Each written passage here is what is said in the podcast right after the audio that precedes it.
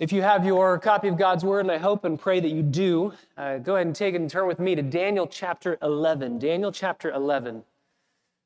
Over these last few Sundays, as we have opened the Word of God together, I typically start by catching up to speed any new visitors that we have, of telling the new visitors we have been studying through Daniel. You're, you're at the very tail end of a sermon series. We are just in the, the midst of a a crazy long prophecy and trying to give kind of every element leading up to chapter 11 in Daniel.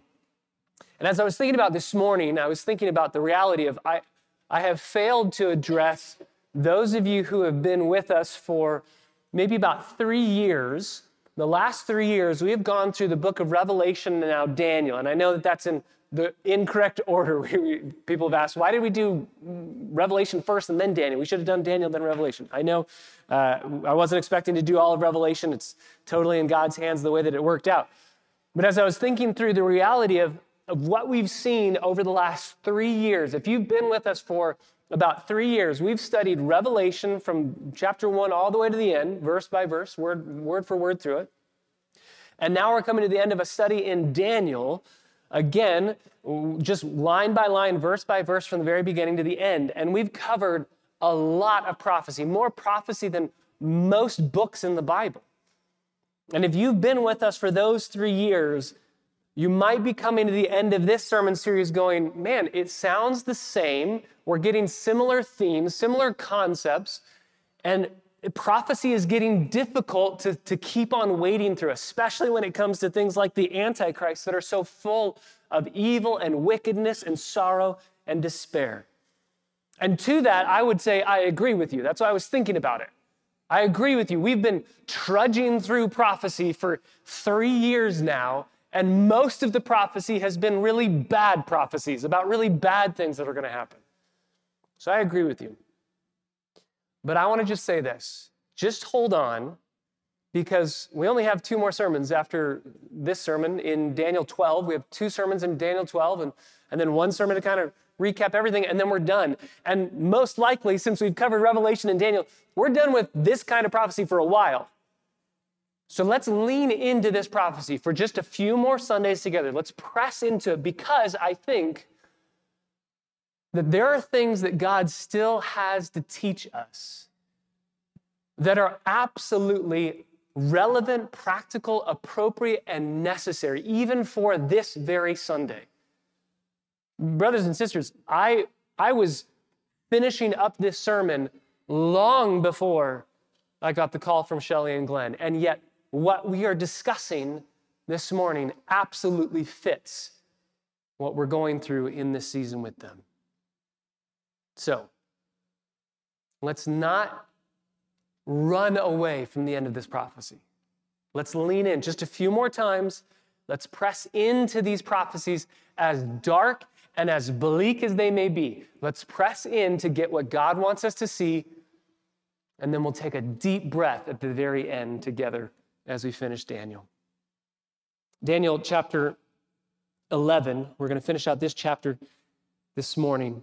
And we'll start in verse 36. So let's read this together and ask God's blessing on our time. Daniel writes Then the king will do as he pleases, and he will exalt and magnify himself above every God, and will speak astonishing things against the God of gods, and he will succeed until the indignation is finished, for that which is decreed will be done. He will show no regard for the gods of his fathers or for the desire of women nor will he show regard for any other God, for he will magnify himself above them all. But instead, he will honor a God of fortresses, a God whom his fathers did not know. He will honor him with gold, silver, costly stones, and desirable things, and he will take action against the strongest of fortresses with the help of a foreign God. He will give great honor to those who recognize him and will cause them to rule over the many and will apportion land for a price. And at the, at the time of the end, the king of the south will collide with him. The king of the north will storm against him with chariots, with horsemen, and with many ships, and he will enter lands, overflow them, and pass through. And he will also enter the beautiful land, that's Israel, and many countries will fall. but these will be rescued out of his hand Edom, Moab, and the foremost of the sons of Ammon.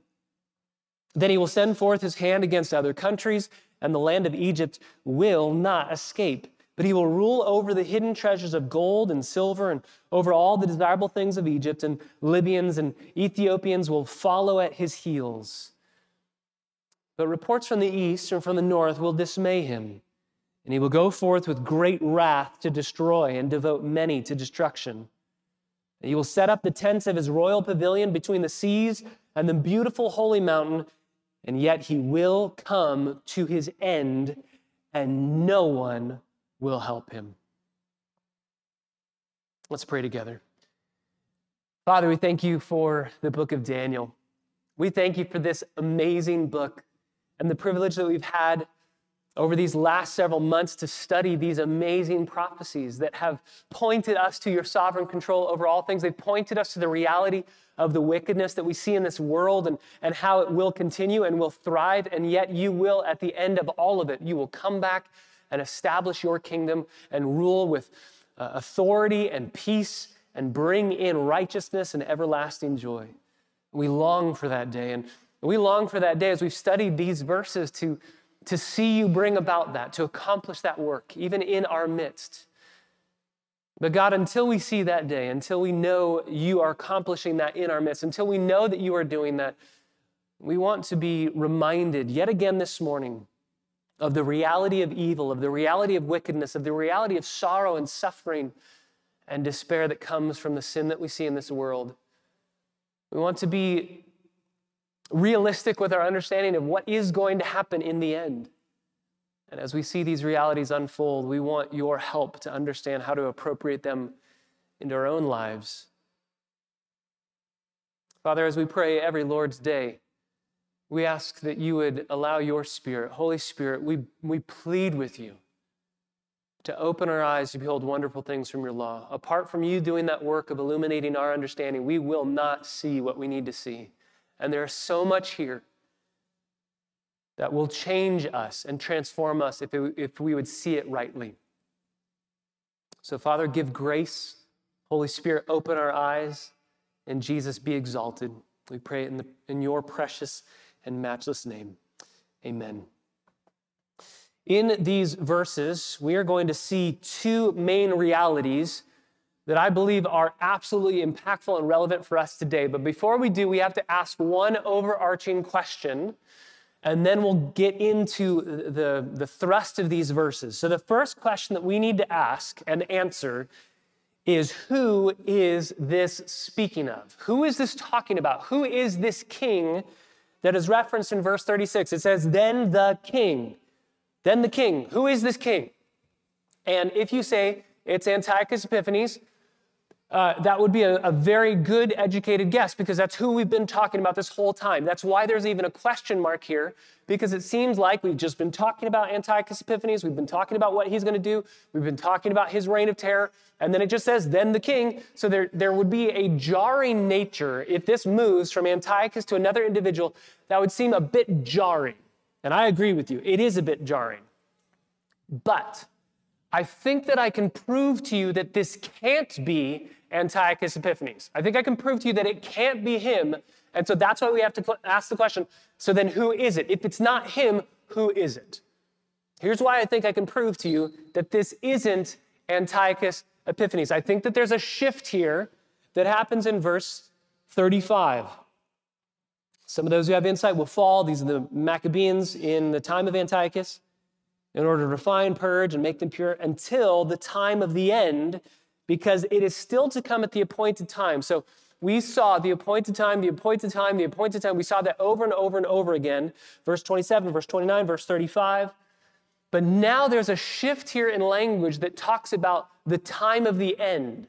We see it here in verse 35. It's going to show up again in verse 40. There's now a shift. We've got appointed times on God's timeline, but now we've got the end, the time of the very end. So I think what God's doing is, is fast forwarding all the way to the time of the end. There's a shift in language. And if you go to chapter 12, just drop down to chapter 12, verse 1.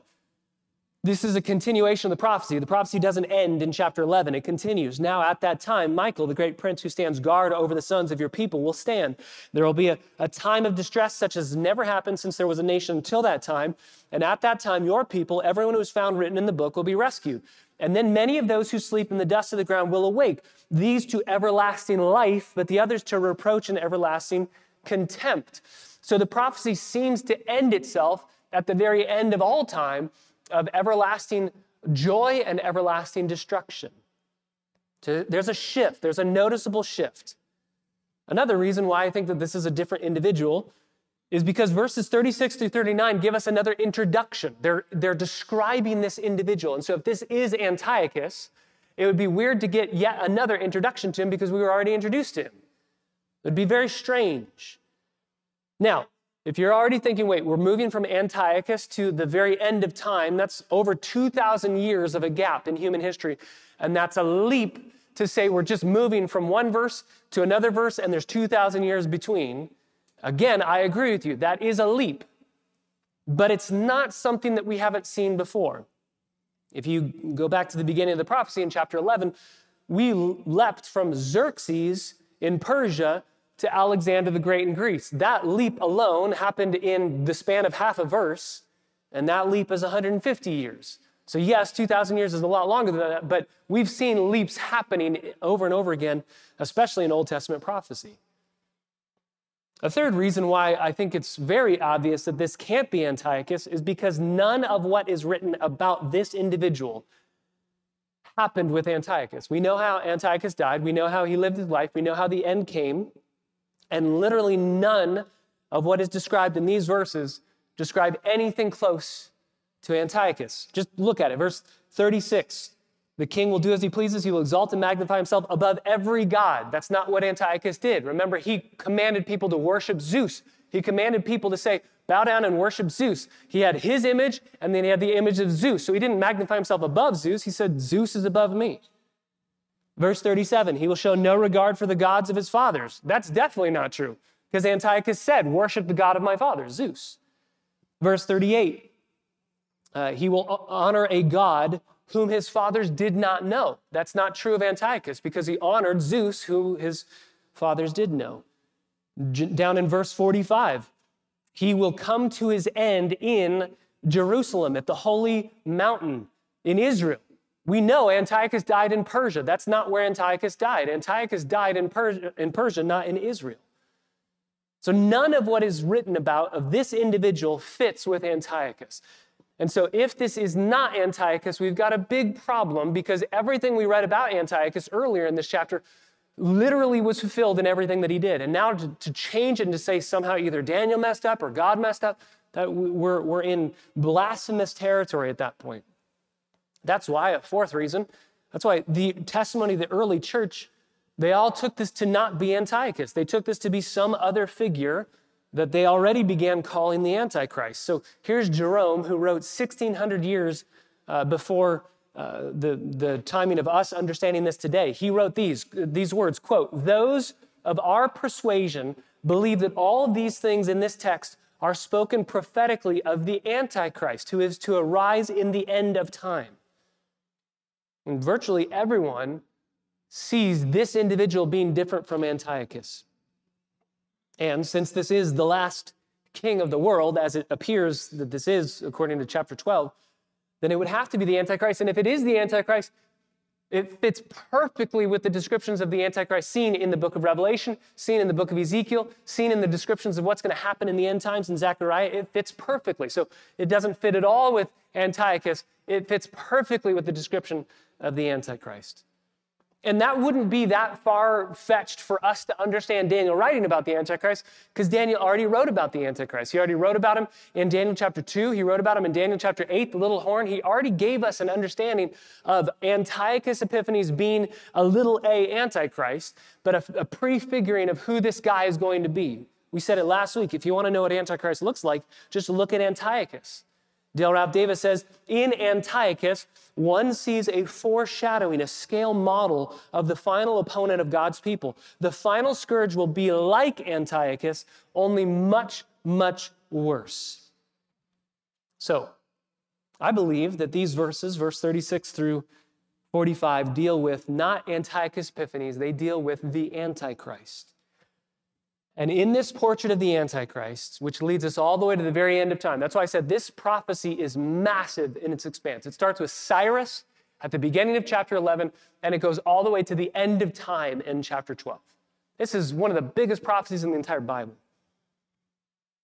And as we see this man live out the course of his life, this portrait of this evil, wicked man, we're given two just massively weighty realities that are relevant to our life today. So, reality number one, as we see these verses speaking of the Antichrist in the end times, reality number one is this evil, persecution, and suffering will continue and get worse until the end. These verses teach us that evil, persecution, and suffering, we're going to look at persecution a lot more specifically next Lord's Day, Lord willing, in chapter 12 because of the persecution that's going to come upon the Jewish people in that period of great tribulation. We're going to look at that. Evil, persecution, and suffering will continue and will get worse until the end. This is what we are being told in these verses. Look at what this king does. Look at what Antichrist does. Verse 36 He will do as he pleases, seemingly unstoppable. Whatever he wants to do, he will do it. He will blaspheme God. He will exalt and magnify himself above every God and will speak astonishing things against the God of gods. This is exactly what Paul says he's going to do in Second Thessalonians chapter 2 verse 4. The man of lawlessness, quote, will oppose uh, everything and exalt himself above every so-called God or object of worship and he will take his seat in the temple of God, displaying himself as being God. So uh, John writes about him as the antichrist. Paul writes about him as the man of lawlessness. And here in Daniel, we're told he's a king. And in verse 36, it says that he will succeed. His evil will flourish. He will not be stopped. Verse 37, he will show no regard to, for the gods of his fathers. Again, uh, that it can't be Antiochus because uh, he did show regard for Zeus. Verse 37, he will disdain the love of women. He will um, show no desire for women. There's different translations for that verse in verse 37. Literally in Hebrew, it just says he rejects love of women. He rejects love of women. So there's kind of two main interpretations on this of what he's going to do. Either he will be uh, homosexual or he will reject the family system. He won't get married and he will tell other people not to get married. It could be one of those two ideas. Interesting just to note, if you read older commentaries on Daniel, they'll say there's no way it could be that he's homosexual because there's no way that a political power, a political ruler, will be able to be so involved openly in something that's so taboo and wrong. Uh, there's no way he's going to get away with that. Now we look at our culture and our context and we see, oh, it's very possible that that could happen. So maybe it's that. Maybe it's just that he's destroying the family system. He doesn't get married. He doesn't want others to get married. He just rejects the family altogether and doesn't favor normal marital relations. He magnifies himself above everything. He is God in his mind. He alone is God in his mind. Why, why does evil continue? Why, if, you, if somebody were to ask you, why does evil continue? Why is evil still happening? Why is it being perpetuated in this world? I think one of the reasons why you can answer here from these verses, one of the reasons why evil continues is because the heart of evil is when we hear those words in the Garden of Eden, you will be like God, and we say, yes, we latch onto that and we say, I want that. The heart of sin, the heart of evil is to say, I want to be like God. And this man hears that temptation from the Garden of Eden you will be like God. And this man is finally able to live that out to its completion. The echoes of that statement in the Garden of Eden have run throughout all of human history, but here in the end times, it will finally culminate in the Antichrist. He, he will be so boastful, he'll make other people worship him. And it's crazy to me as I was thinking through this, I was reading through this going, wait, he's going to make other people worship him as God. He's a human being. Remember when Jesus was on the earth and he says, I am God, even people close to him go, ah, I don't know. I don't know if you are because I babysat you. You're just a kid. I know who you are. You, maybe you're a really good human, but you're not God. Like that's that's not who you are. They struggled with that because they knew him, they grew up with him, they knew that he was human. And so to the Antichrist, he's going to be human. Demonically inspired, yes, but he's going to be human. So as I'm thinking, going, wait, if Jesus, if people looked at Jesus and said, uh, I don't know if you're human or if you're God, I think you're just a human, how are people going to look at Antichrist and say, he's God and we're going to worship him? I, I would tend to think that reasonable people aren't going to follow a man like that. But the Bible is going to tell us the whole world will be deceived by him and will follow him. Why? I think there's a number of reasons why, but I think one reason is because otherwise reasonable people are far too eager to become God makers. If I have the power to say, ooh, that guy's a God, and I put him on a pedestal, then I'm able to say, we made that guy. That guy's God because of us. And so he becomes God in this world. Verse 38, he will honor the God of fortresses. Literally, just the word fortresses is a strong place. So he will either worship his own strength or his own power. Or some people would say he, worships, he worships war. He worships uh, the, the ability to have conflict and succeed. Verse 38 no other king did that. He will give honor to those who recognize him. Um, he will start to parcel out this military might to other people. And as he is being worshiped as God, if you refuse to worship the one true God, you don't just stop worshiping, you worship other things. And so, as he refuses to worship the one true God, he worships war, he worships strength and power and might. And he divides, verse 39, he divides the land between 10 kings, 10 princes. We see this in Revelation 12, Revelation 13, Revelation 17. There are 10 horns, Revelation 17, verse 12. 10 political groups, 10 administrative regions with 10 kings ruling, all under the authority of the Antichrist. Here's that description. He's going to parcel that out. He's going to let other people, for a price, buy into his kingdom and rule under his authority. Ezekiel 38 tells us who these countries are. They're the modern day Stan nations. They are um, Persia. Ezekiel 38, verses 5 through 6 describes Persia, which is modern day Iran, Ethiopia, which is modern day Sudan, uh, Libya, a bunch of other countries that are in the Middle East. He's going to make peace by paying people off, and his wickedness will succeed. Then there's a transition in verse 40 to the end of his reign and his rule. There's going to be a massive conquest, a military conquest. Verses 40 through 45 de- describe this final campaign. It's also described in Ezekiel 38, in Revelation 16, Revelation 19. The king of the north will collide with the king of the south. So, the king of the south, back in the context of chapter 11, dealing with Antiochus, that's uh, the Ptolemies, that's Egypt. This could be Egypt as well, or this could have kind of blown up to all of Africa, according to Ezekiel 38 and Revelation 16. At that time, the king of the south will collide with him, and the king of the north will storm against him. There's two ways to take this. You could either take it as uh, Antichrist is in between king of the north and king of the south, and they're both fighting against him, or you could take this as he's Antichrist is the king of the north fighting against the king of the south. There's pros and cons to both ways you take that. But the bottom line is there's going to be a massive conquest, and finally the Antichrist will enter, verse 41, the beautiful land. I personally would take the king of the north to be the Antichrist because he's going to enter the beautiful land. And we know that that's exactly what Antichrist is going to do. He's going to start hearing rumors of his political alliance is starting to fail, starting to falter, and he's going to go back to the middle of everything in his kingdom, which is Israel, so that he can take a stand there against everyone that's pressing in on him. Many countries will fall, verse 41, but these will be rescued out of his hand Edom, Moab, and the foremost of the sons of Ammon. This is very interesting that that's what happens because in Revelation 12, verse 6, we are told that Israel is taken during the Great Tribulation. They're taken and they're kept safe somewhere in the region of Jordan, which is exactly where Edom, Moab, and Ammon is. So, again, if you understand Daniel, when you read Revelation, and I would encourage you when we get to the end of our study in Daniel, I would encourage you to read through Revelation because you're going to see a lot of things and go, oh, that's what that was. Uh, now, it totally makes sense. This is why the running joke is we should have studied Daniel before Revelation, and I know I get that. But this is exactly what John was expecting his readers to understand and to remember.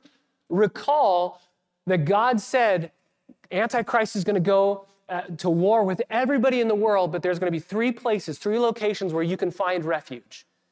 And Revelation chapter 12 says that God takes his people to that location to keep them safe. So, Revelation 13 then goes on to describe verses 42 and 43 when the Antichrist is going to send forth his hand against the other countries. He's going to ultimately try to destroy Egypt, and it's not going to be able to escape. He's going to plunder all of their um, valuable things. And then, verse 44, he's going to get terrified as he hears that reports are coming from the east and the north against him. And he's going to be paranoid that he's going to be attacked. So he's going to go back to Israel. Verse 45, he's going to set up his camp in Israel, his royal pavilion between the seas and the beautiful holy mountain. Between the seas, so between the Mediterranean Sea and the Dead Sea. We would say between the Med and the Dead. So he's stuck in the middle between the Mediterranean and the Dead Sea in Jerusalem. And he sets up camp there.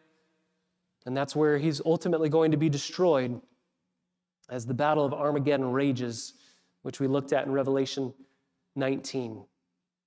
But the point is, in all of this, his reign of terror, which I believe is for seven years, I think we could prove that, and we'll talk more about that next week. His reign of terror will come to an end. End of verse 45. He will come to his end, and no one will help him. The first point that we need to see and be reminded of yet again, and again, I know that we've gone through this before, but we just need to be reminded yet again evil, persecution, and suffering will continue. It's not going to let up, it's not going to relent. It happens all the way until Christ comes back.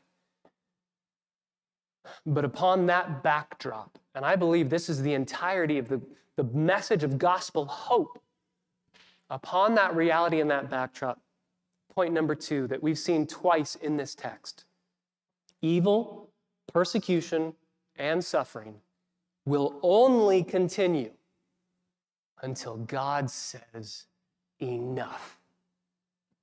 Evil, persecution, and suffering will only continue. It will continue and it will succeed and it will go forth, but it will only continue until God steps in and says, Enough.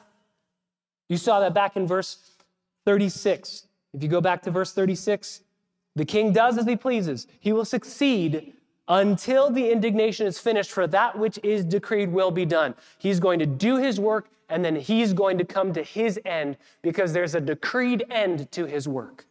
And then in verse 45, he will come to his end. There is coming a day when evil will be finished. There's an appointed time to the end of the suffering that the Antichrist will be, bring. And we've seen it over and over again in this chapter until it is accomplished, until it is finished. The end is in sight. There's a very sad ending here in verse 45 for the Antichrist, but don't shed a tear for him. Dale Ralph Davis writes, I love this. His obituary is so terse, so brief, so abrupt that it's dismissive. A fascinating treatment for a deity who conquered nations and oppressed saints. And yet he's wiped off the stage of history in a mere six Hebrew words. He will come to his end and no one will help him. Sinclair Ferguson writes The Antichrist's defeat will be as inauspicious as his rise to power was meteoric. There is a devastating, presumably deliberate anticlimax to the progress of evil. In fact, the Lord will consume him with the breath of his mouth and destroy him with the brightness of his coming. That's Second uh, Thessalonians chapter 2 verse 8, that Christ will consume him with the breath of his mouth. Ferguson goes on to say, if we could parody T.S. Eliot's The Hollow Men, this is the way the Antichrist ends, not with a bang, but with a whimper. And so, Dale Ralph Davis says, we must be prepared because in this world we will have tribulation. But do not think much about thee, and he puts it in quotes, the tribulator. We're going to have tribulation, but don't think much about the tribulator. For though he may be dreadfully terrifying, he will be easily disposed of. This should put steel in our bones as we face that final scourge of history. Remember, the whole point of this prophecy, the whole point of this prophecy was Daniel asking, when are we going to be back in our land at peace? It's been almost 70 years. You told us it would be 70 years of exile. We'd go back to Israel, go back to Jerusalem, and we'd be at peace. I want peace. I want to be done with being thrown into the lion's den or thrown into fiery furnaces. I want to be done with that. When are we going to be done with that? And God's answer in chapter 9 and chapter 11 is yes, you'll go back, but you won't have immediate peace right away. Chapter 11 fleshed this out for us in great detail. You're going to have other nations, other countries. This is the time of the Gentiles. You will be in your land, but other people, Gentiles, will be reigning over you, ruling over you. And you won't be at peace. Okay, fine. But when Messiah comes, he's cut off, and then, then we'll have peace. He, he's raised from the dead, then we'll have peace. And that's where Gabriel is still saying no. He's trying to recalibrate Daniel's understanding of what to expect. You're not going to have peace until Jesus comes back. If we could sum all this up, that's what this is saying. You're not going to have peace until Jesus comes back. It's going to be bad and it's going to get worse, and then Jesus will come back. So don't bank on getting peace here. Don't plan on having peace here.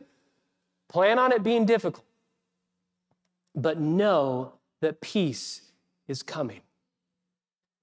To which I say, I don't know if you're like me, but I go, well, if it's coming, why not now? If you're promising that we're going to get it then, can we just back it up a few hundred thousand years? Come on. I, I don't know what his time is. It going to be thousands of years later, hundreds of years later? It could be three years from now. Can we just back it up to right now? Can we back it up to this moment? Can we back it up to a place where we no longer have to worry about the evil in this world taking over us and getting into our culture and into our daily living. We say with the saints, God, how long, O Lord? How long? If we know that peace is coming, why can't we have it now? Why can't we have it now? And to that, our God has said over and over again in His Word wait. Wait. You remember in our study through Habakkuk? Just wait. It's coming, but just wait. And when it comes, you will be blown away by what I'm doing. You couldn't even imagine it now. So wait. Again, if you're like me, I go, I don't like waiting. I don't want to wait. Nobody likes to wait. And God says, wait. Evil abounds, peace is coming. In the meantime, we wait. What does that waiting look like? Well, number one, it's an active waiting. It's an act of waiting. One of my concerns as I preach what I believe the reality of the scriptures is teaching, that evil will continue and get worse, one of my concerns is that we would hear that and go, well, it's all going to get worse anyway. Why try? I'm going to sit in my lazy boy. I'm going to watch the world burn and hope it doesn't affect me, why try? That's not at all what the passage says. By the way, that's not at all what Michael's response, Gabriel's response to Daniel at the end of chapter 12.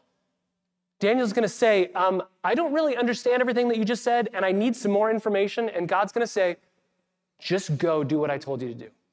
Just go. You have enough to go and do. It's not go hide yourself, it's go and do, go and live, go and be a purified saint. We are trying, as evil flourishes in this world, we are, it's an active waiting where we are trying to dam up as much evil as we possibly can. So don't hear these words that I believe are biblical, that it's going to get worse. Don't hear that as saying, so we shouldn't try. No, no, no. We try with everything that we have we plead with people to repent. We share the gospel with everyone that we come into contact to. We do as much work as we possibly can do to dam up evil. Ours is an active waiting. While we do that, ours is a realistic waiting. Ours is a realistic waiting. Knowing that evil is going to continue and going to get worse, we don't grow weary or get dismayed. We can be shocked and saddened by the evil that we see going on in the world today, but we aren't surprised by it. There are going to be triumphs and setbacks, we know that. There's going to be moments and seasons where it just seems to be going a lot better than we thought. And then moments where it just seems to be accelerating into evil. We know there's going to be pain. That's what we looked at in Ecclesiastes. We know there's going to be pain in this life. The majority of the Psalms are lament Psalms. Why? Because the majority of life is hard, it's suffering, it's pain. But it doesn't shock us. It doesn't send us into that sense of, I don't know what to do with this. We have a category for it. We're not surprised by it. We're, we're saddened by it. We're sorrowful over it. But ours is a realistic waiting. We have a hopeful waiting. We have a realistic waiting. We have an active waiting. We do all of this as we rely upon the Lord. Ours is an active waiting, number one. Ours is a realistic waiting, number two. And finally, number three, ours is a hopeful waiting. Ours is a hopeful waiting.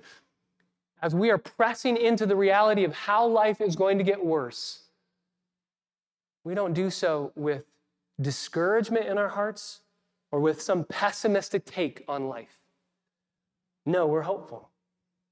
This is what 2 Corinthians 4 says. This is why Paul wrote these words momentary, light affliction is producing for us an eternal weight of glory, far beyond all comparison. While we look not at the things which are seen, but the things which are not seen. For the things which are seen are temporal, but the things which are not seen are eternal. There's something happening here in these moments of suffering, trial, evil. There's something happening. We talked about this last week. God is never going to waste one moment, one millisecond of your pain if you are a believer in Jesus Christ. John Piper puts it this way I love this. Not only is all your affliction momentary, not only is all of your affliction light in comparison to eternity and glory there, but all of your affliction is totally meaningful. Every millisecond of your pain from the fallen nature, from fallen man, every millisecond of your misery in the path of obedience is producing a peculiar glory that you will get in eternity because of it.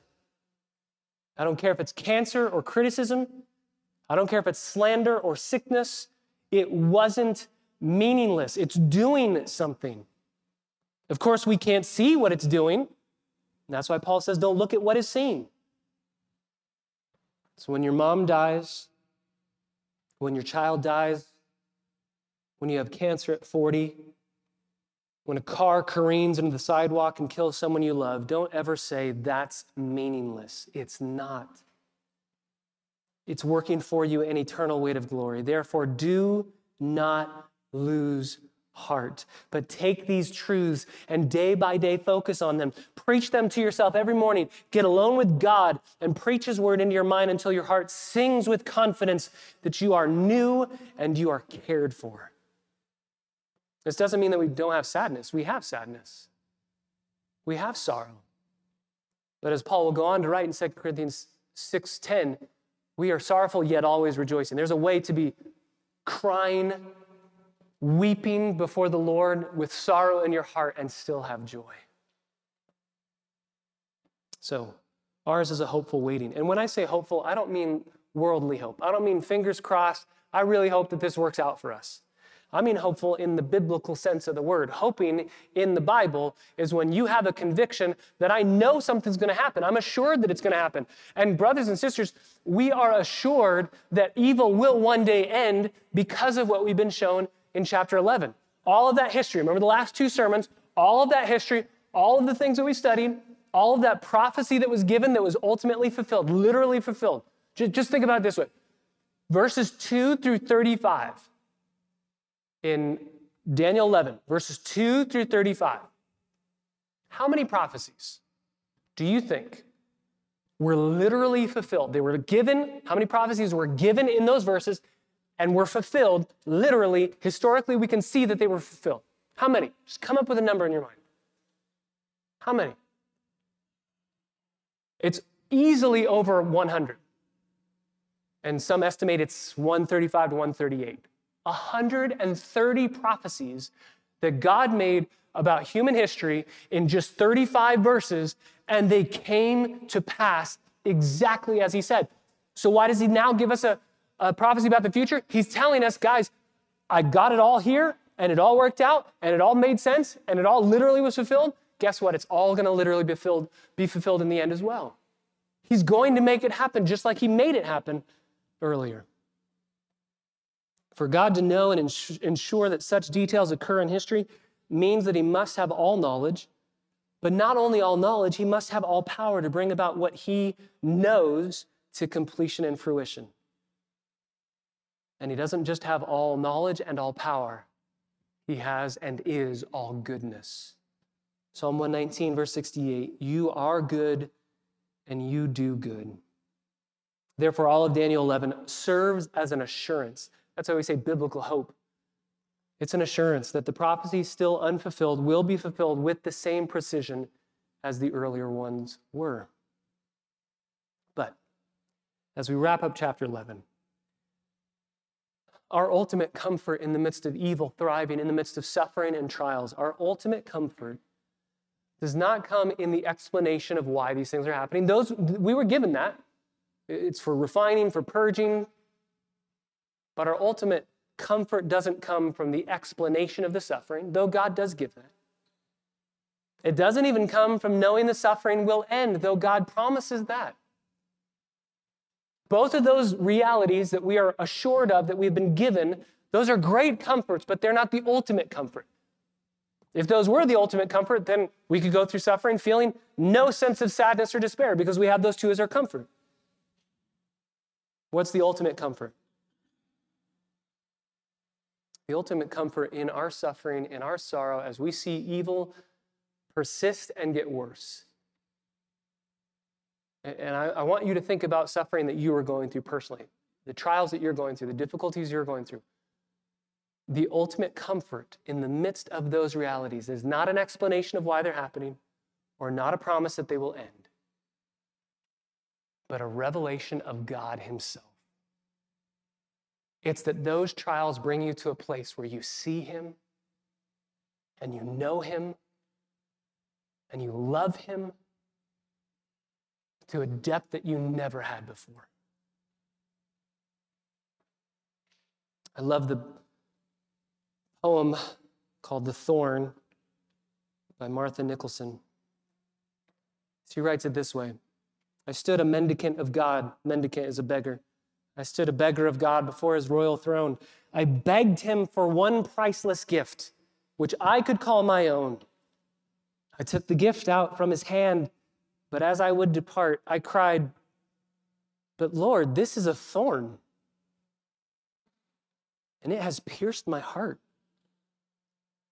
This is a strange and hurtful gift which thou hast given me. He said, My child, I give good gifts and gave my best to thee.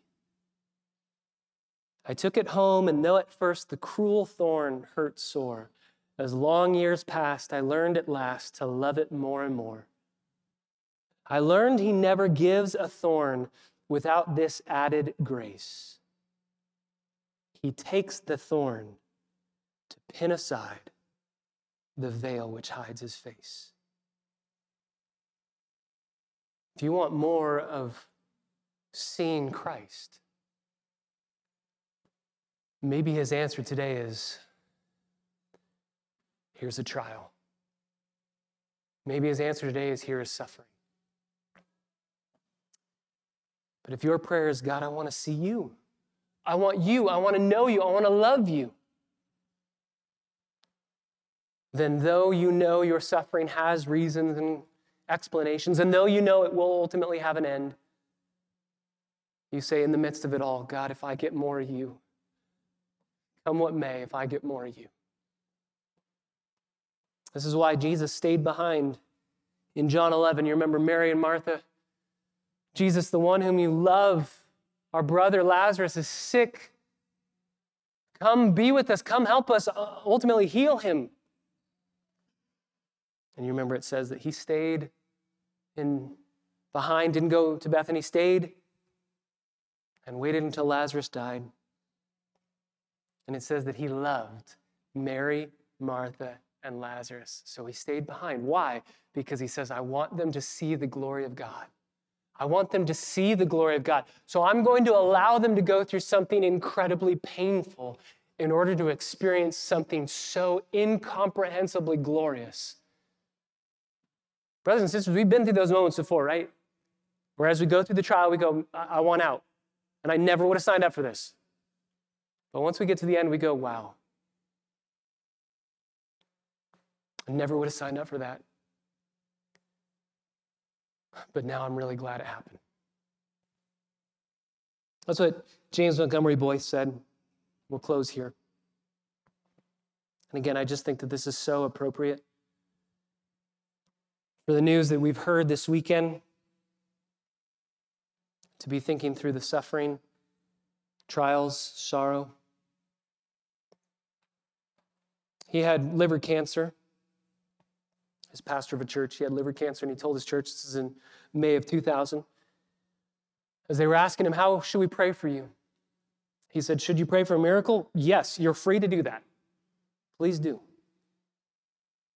He said, My general impression is that the God who is able to do miracles, and he certainly can and does, is also able to keep you from getting the problem in the first place. So, although miracles do happen, they're rare by definition. And then he says this above all, I would say, pray for the glory of God. If you think of God glorifying himself in history and you say, Where in all of history has God most glorified himself? He did it at the cross of Christ. And it wasn't by delivering Jesus from the cross, though he could have. God's in charge. It's not as if God somehow forgot what was going on and something bad slipped by. And God is not only the one who is in charge, God is also good. Everything he does is good. If God does something in your life, would you change it? If you would change it, you would make it worse. It wouldn't be as good. So, as we've gone through the despair of the end times and the Antichrist rule and reign of evil, and we see from this moment in human history till that moment, evil will continue, it will abound, it will succeed, it will flourish. And we go, okay, God, I want to change that. I want to change that. God says, if you change it, it wouldn't be as good. And so we take that on a cosmic level. This is what we've done every Lord's Day. We take that as a, at a cosmic level and we bring it down to our individual circumstances. Brothers and sisters, whatever you're going through in your life, if you say, God, I want out, I'm done. If you would change it, God says it wouldn't be as good. And the reason why we know that without a shadow of a doubt is because of what Christ accomplished at the cross. You change the sufferings of our Savior, and it won't be as good. But he goes through his sufferings, he dies on the cross, he rises from the dead, and he's able to say, It's finished, and it's good. So, to that end, I want us to ponder and meditate on our own suffering, our own trials, our own circumstances where we are struggling to wait to pray through active waiting, to pray through a, a trust and a hopeful waiting, to pray through a realistic waiting, but to come to the cross together. And as we sing, let's meditate on these realities to come to the cross together and to remind ourselves no pain is ever wasted, and that started with our Savior at the cross. Not one drop of blood was wasted. So, May we entrust ourselves to our Savior who loves us, who gave himself for us, to make sure that every pain we go through is purposeful to the revelation of his glory in our lives. God, we thank you so much for these profound realities that we get to look at over and over again. And our hearts are broken as we see our loved ones, as we see our family members, as we see dear brothers and sisters going through such trials, sufferings, hardships. And we're reminded this morning that you are working in it And if we would change it, which we want to, if we would change it, it wouldn't be as good. And so, Father, we pray with hope in our hearts, knowing that you will reveal your glory in ways we couldn't possibly understand, couldn't possibly comprehend. You are working, and we trust that because of these elements, because we stare at the cross and we see a, a murdered Savior, and we think there's no way this can be good. Every plan of yours has failed because he's on a cross being murdered by Gentiles. There's no way that this is going to end up good. And yet, that's the best thing that's ever happened to us because through the cross and the resurrection, our sin has been paid for in full. We've been reconciled to you, our Heavenly Father. And now, every moment that we go through of trial, of suffering, and of pain has a purpose and a meaning to see more of your glory. So, Father, give us faith. Even as we partake of these elements together, together give us faith to receive these realities from you, the grace that you would give to us in remembering the gospel and the cross. Give us hope for the days ahead. We pray in the name of Jesus, our Savior. Amen.